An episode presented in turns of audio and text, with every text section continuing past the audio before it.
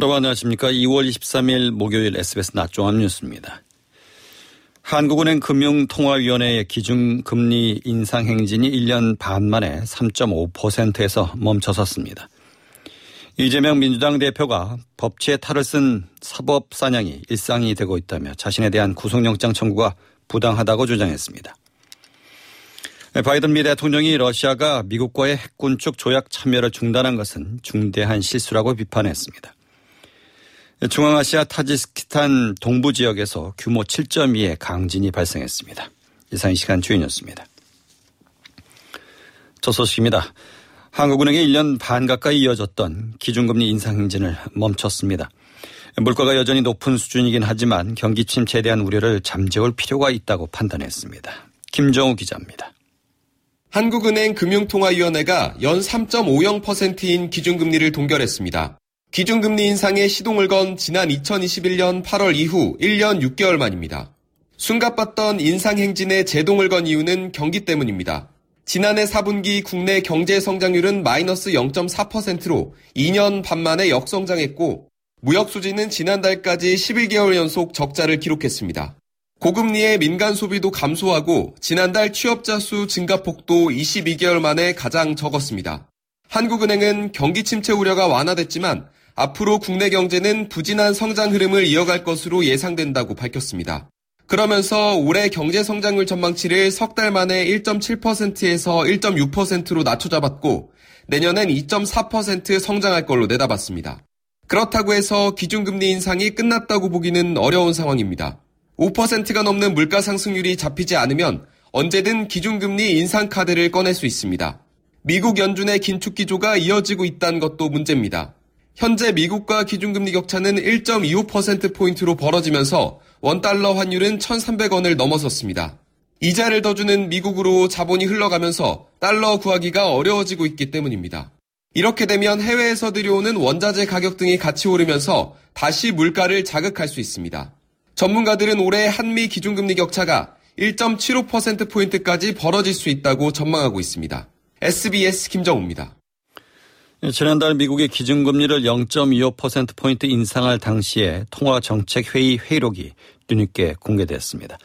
예, 당시 회의 참가자들이 얼마나 매파적인 발언을 했냐가 시장의 관심사였는데 미국의 그 기준금리가 예상보다 더 높아질 수 있다는 관측이 나오고 있습니다. 뉴욕에서 김정원 특파원입니다. 지난달 올해 첫 통화정책회의에서 금리 인상 속도 조절에 나서며 기준금리를 0.25%포인트 올린 미국 연방준비제도 당시 회의록이 한 달이 지나 공개됐습니다. 당시 통화정책회의에 참석한 연준 인사들은 인상폭을 다소 줄여 금리를 0.25%포인트 인상하는 데는 대부분 찬성했지만 인플레이션이 연준 목표치인 2%까지 내릴 때까지 금리 인상을 지속해야 한다는 뜻을 분명히 밝힌 것으로 드러났습니다. 특히 일부 인사는 는 빠르게 물가를 잡기 위해 0.5%포인트 인상을 제시하기도 했던 것으로 알려졌습니다. 특히 지난달 통화정책회의 이후 미국의 노동시장이 여전히 예상보다 더 과열돼 있고 물가 상승률도 다시 가파라지고 있다는 지표가 발표되면서 일각에선 올 연말 미국의 최종 금리가 기존 예상치보다 더 올라갈 수 있다는 예상도 나오고 있습니다. 당초 연준은 올 연말까지 기준금리를 5에서 5.25% 구간으로 내다봤지만 이보다 더 올라가 5.25에서 5.5%까지 올라갈 수 있다는 겁니다. 연준은 속도 조절은 해도 금리 인상은 계속하겠다는 메시지를 일관되게 시장에 전하고 있지만 경제 지표가 어떻게 발표되느냐에 따라 시장의 해석도 그때그때 달라지면서 주가도 오르고 내리고를 반복하고 있습니다. 오늘 뉴욕 증시는 다우와 S&P 500 지수는 소폭 하락, 나스닥은 조금 오른 채 마감됐습니다. 뉴욕에서 SBS 김종원입니다. 바이든 미 대통령이 러시아의 핵 군축 조약 참여 중단은 큰 실수라고 비판했습니다. 나토 동부 국가 정상들과 만나서는 한치의 땅도 지켜낼 것이라고 강조했습니다.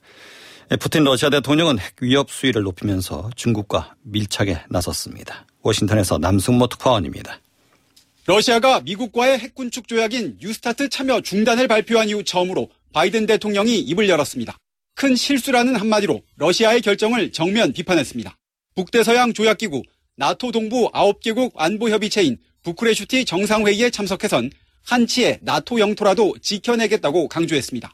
러시아와 가까운 국가들에게 미국의 안보 공약을 재확인함으로써 나토의 결속력을 다지는 건 물론 우크라이나 전쟁에서도 힘을 모으겠다는 의도로 풀이됩니다.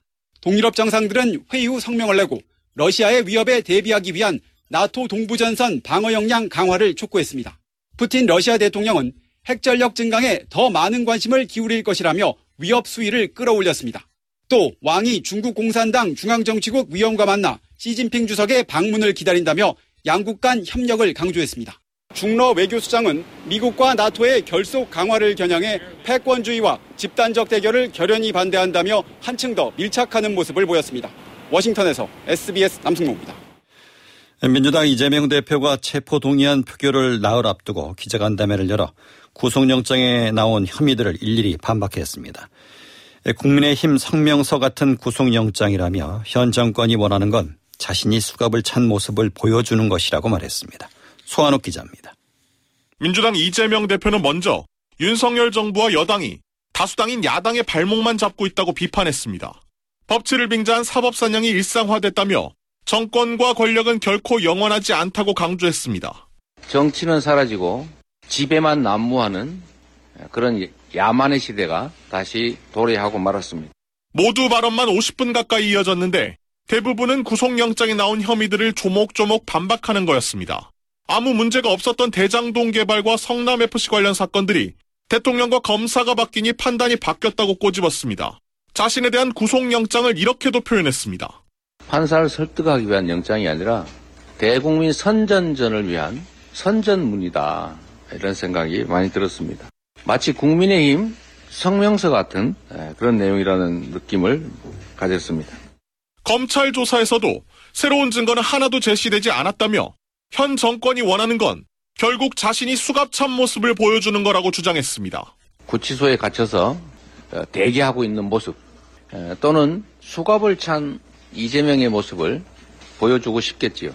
불체포 특권을 내려놓고 영장실질 심사를 받을 생각이 없느냐는 질문에 이 대표는 강도와 깡패가 날뛰는 무법천지가 되면 담장이 있고 대문도 있어야 한다며 그럴 생각이 없음을 분명히 했습니다. 또 당 일각에서 제기되는 대표직 사퇴 필요성에 대해선 단일한 생각을 한다면 정상적 사회가 아니란 말로 답변을 대신했습니다. SBS 소환욱입니다. 국민의힘이 오늘 강원도에서 38 전당대회 합동연설회를 진행합니다. 국민의힘 비대위는 오늘 오전 춘천 스카이 컨벤션에서 비대위 회의를 열고 지역 현안 등을 논의했습니다. 비대위는 또 홍천 전통시장에서 민생 현장을 점검하고 상인들의 목소리를 청취했습니다. 조금 전 오후 2시부터는 홍천 실내체육관에서 38 전당대회에 출마한 당대표 최고위원 후보들의 강원 지역 합동연설회를 진행하고 있습니다. 김기현, 안철수, 천하람, 황교안 등 본선에 진출한 4명의 당대표 후보들은 7분씩 8명의 최고위원 후보들과 4명의 청년 최고위원 후보들은 5분씩 정견 발표를 합니다. 네, 지난해 우리나라 합계 출산율이 0.7명대로 추락했습니다. 통계 작성 이후 가장 낮은 수치이고 OECD 평균의 절반도 안 됩니다. 이렇게 결혼과 출산이 늦어지고 줄어드는 이유는 경제적으로 자립할 때까지 기간이 점점 길어지기 때문이라는 분석이 나왔습니다. 보도에 박재현 기자입니다. 법적으로 성인이지만 자립하기 전까지의 시기를 성인 이행기라고 부릅니다. 학교 졸업 후 바로 취업하고 20대에 결혼하던 과거와는 다르게 2000년 이후 대학 진학률이 73%까지 높아져 교육기간이 길어지고 시험 연령도 높아져 자립하는 나이도 늦어진 겁니다. 실제로 스스로 성인이라고 생각한다는 비율이 50%를 넘는 나이는 28세입니다. 성인 이행기 기간이 길어지면 결혼과 출산도 늦어질 수밖에 없습니다. 과거 결혼해야 어른이 된다고 생각했던 것과 다르게 젊은이들이 자립의 상징이라고 생각하는 건 경제적 독립이나 취업, 거주지 마련 같은 조건입니다.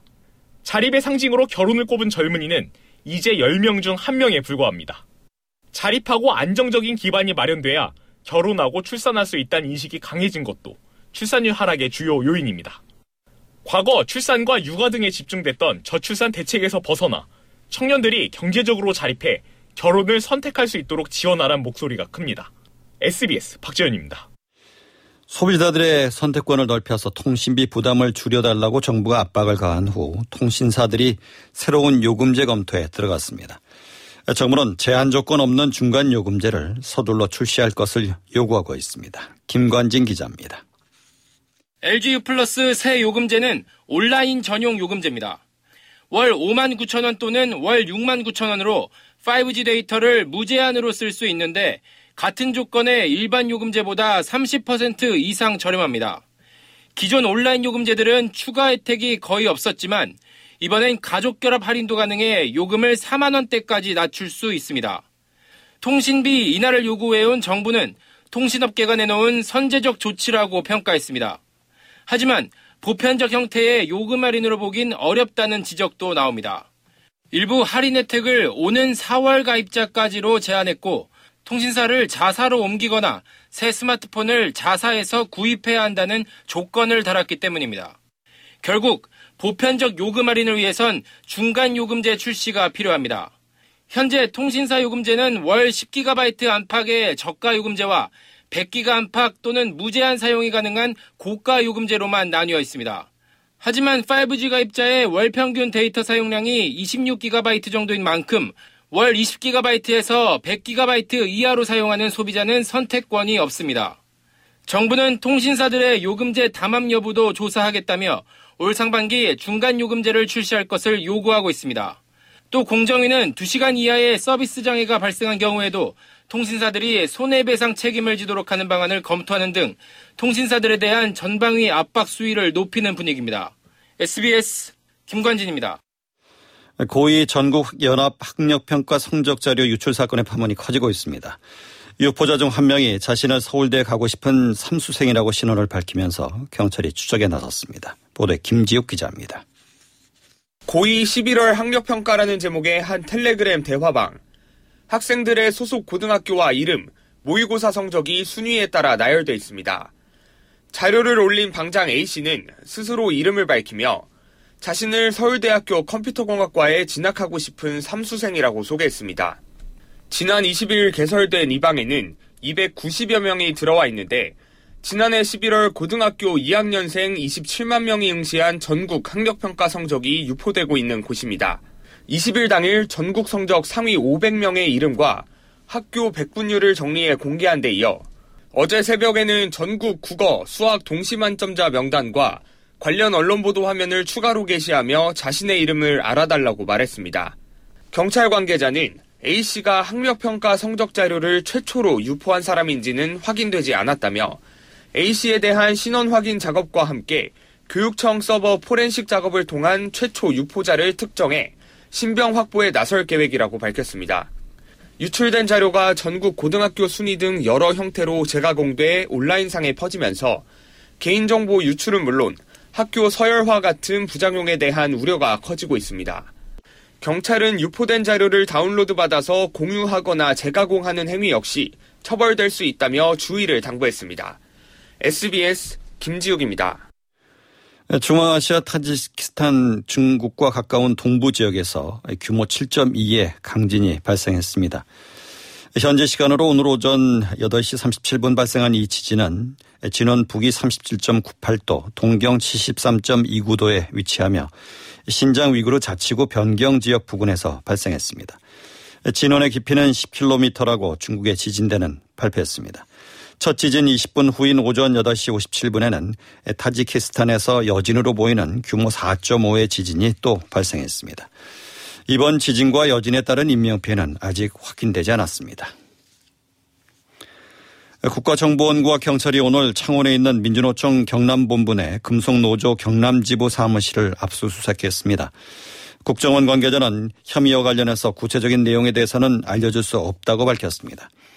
창원 간첩단과 관련된 것이냐는 취재진의 질문에도 답을 할 수 없다고 말했습니다. 오늘 압수수색에는 국정원 본원과 경남경찰청 병력 등 100여 명이 동원됐습니다.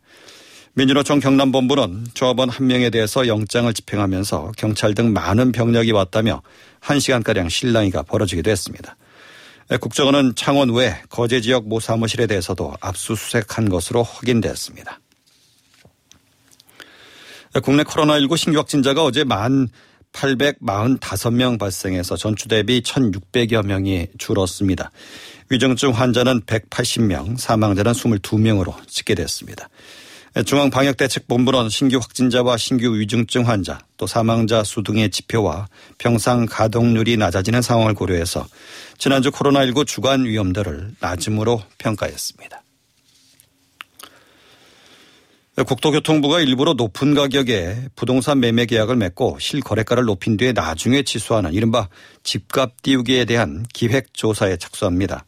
국토부는 신고가 매매 후 1년 이상 지난 뒤에 계약이 해제되는 등 이상 거래 의심 사례가 지속적으로 발생하고 있어 다음 달부터 5개월간 기획조사에 나선다고 밝혔습니다. 조사 대상은 2021년 1월부터 지난해 2월까지 2년간 이뤄진 거래 중 일정 기간이 지나서 거래를 취소하거나 특정인이 반복해서 신고가로 거래한 후 취소한 사례입니다. 전세값이 하락하면서 월세 대신 전세를 선택하는 세입자가 다시 늘어난 것으로 나타났습니다. 부동산 정보 업체 부동산 R1114가 국토교통부 아파트 실거래가 자료를 분석한 결과 지난달 체결된 전월세 신규 계약에서 전세 비중은 58.4%로 집계됐습니다. 전세 신규 계약 비중은 지난해 하반기부터 줄기 시작해서 지난해 12월 52.6%까지 감소했는데 다시 상승세로 돌아선 겁니다. 수도권과 지방 모두 지난해 12월보다 전세 신규 계약 비중이 높아졌습니다. 이어서 자세한 날씨를 양태빈 기상캐스터가 전해드립니다. 오늘 낮부터는 찬바람이 주춤합니다. 아침에는 서울 기온이 영하 1.8도, 전주도 영하 1.6도 등으로 대부분 지역이 영하의 추위를 보였는데요. 낮 기온은 서울이 8도, 전주도 10도까지 뛰어오르면서 예년 수준을 웃돌겠습니다. 하지만 날씨가 온화해짐과 동시에 미세먼지가 고개를 들겠습니다. 오늘 경기와 영서의 하루 평균 초미세먼지 농도는 나쁨 수준을 보이겠고 그 밖에 중부지방도 밤부터는 일시적으로 농도가 짙어질 수 있겠습니다. 호흡기 약하신 분들은 주의하시기 바랍니다. 현재 전국 하늘 구름만 지나며 맑고요. 아직까지는 공기질도 쾌적한 편입니다. 차츰 서쪽 지방 중심으로 먼지가 유입되겠고 오늘 내륙은 별다른 비 예보 없이 구름만 지나겠습니다. 낮 기온은 서울이 8도, 대전 10도까지 오르겠습니다. 당분간 대체로 맑은 가운데 비교적 온화한 날씨가 이어지겠습니다. 날씨였습니다. 주가가 상승하고 있습니다. 이 시각 현재 코스피 지수는 어제보다 26.7포인트 오른 2444.38을 기록하고 있습니다. 기관이 2,908억 원가량을 매수하고 있는 반면 개인은 3,073억 원, 외국인은 3억 원가량을 매도하고 있습니다. 코스닥 지수는 4.81포인트 오른 783.31을 기록하고 있습니다. 서울의 현재 기온은 7도, 습도는 40%입니다.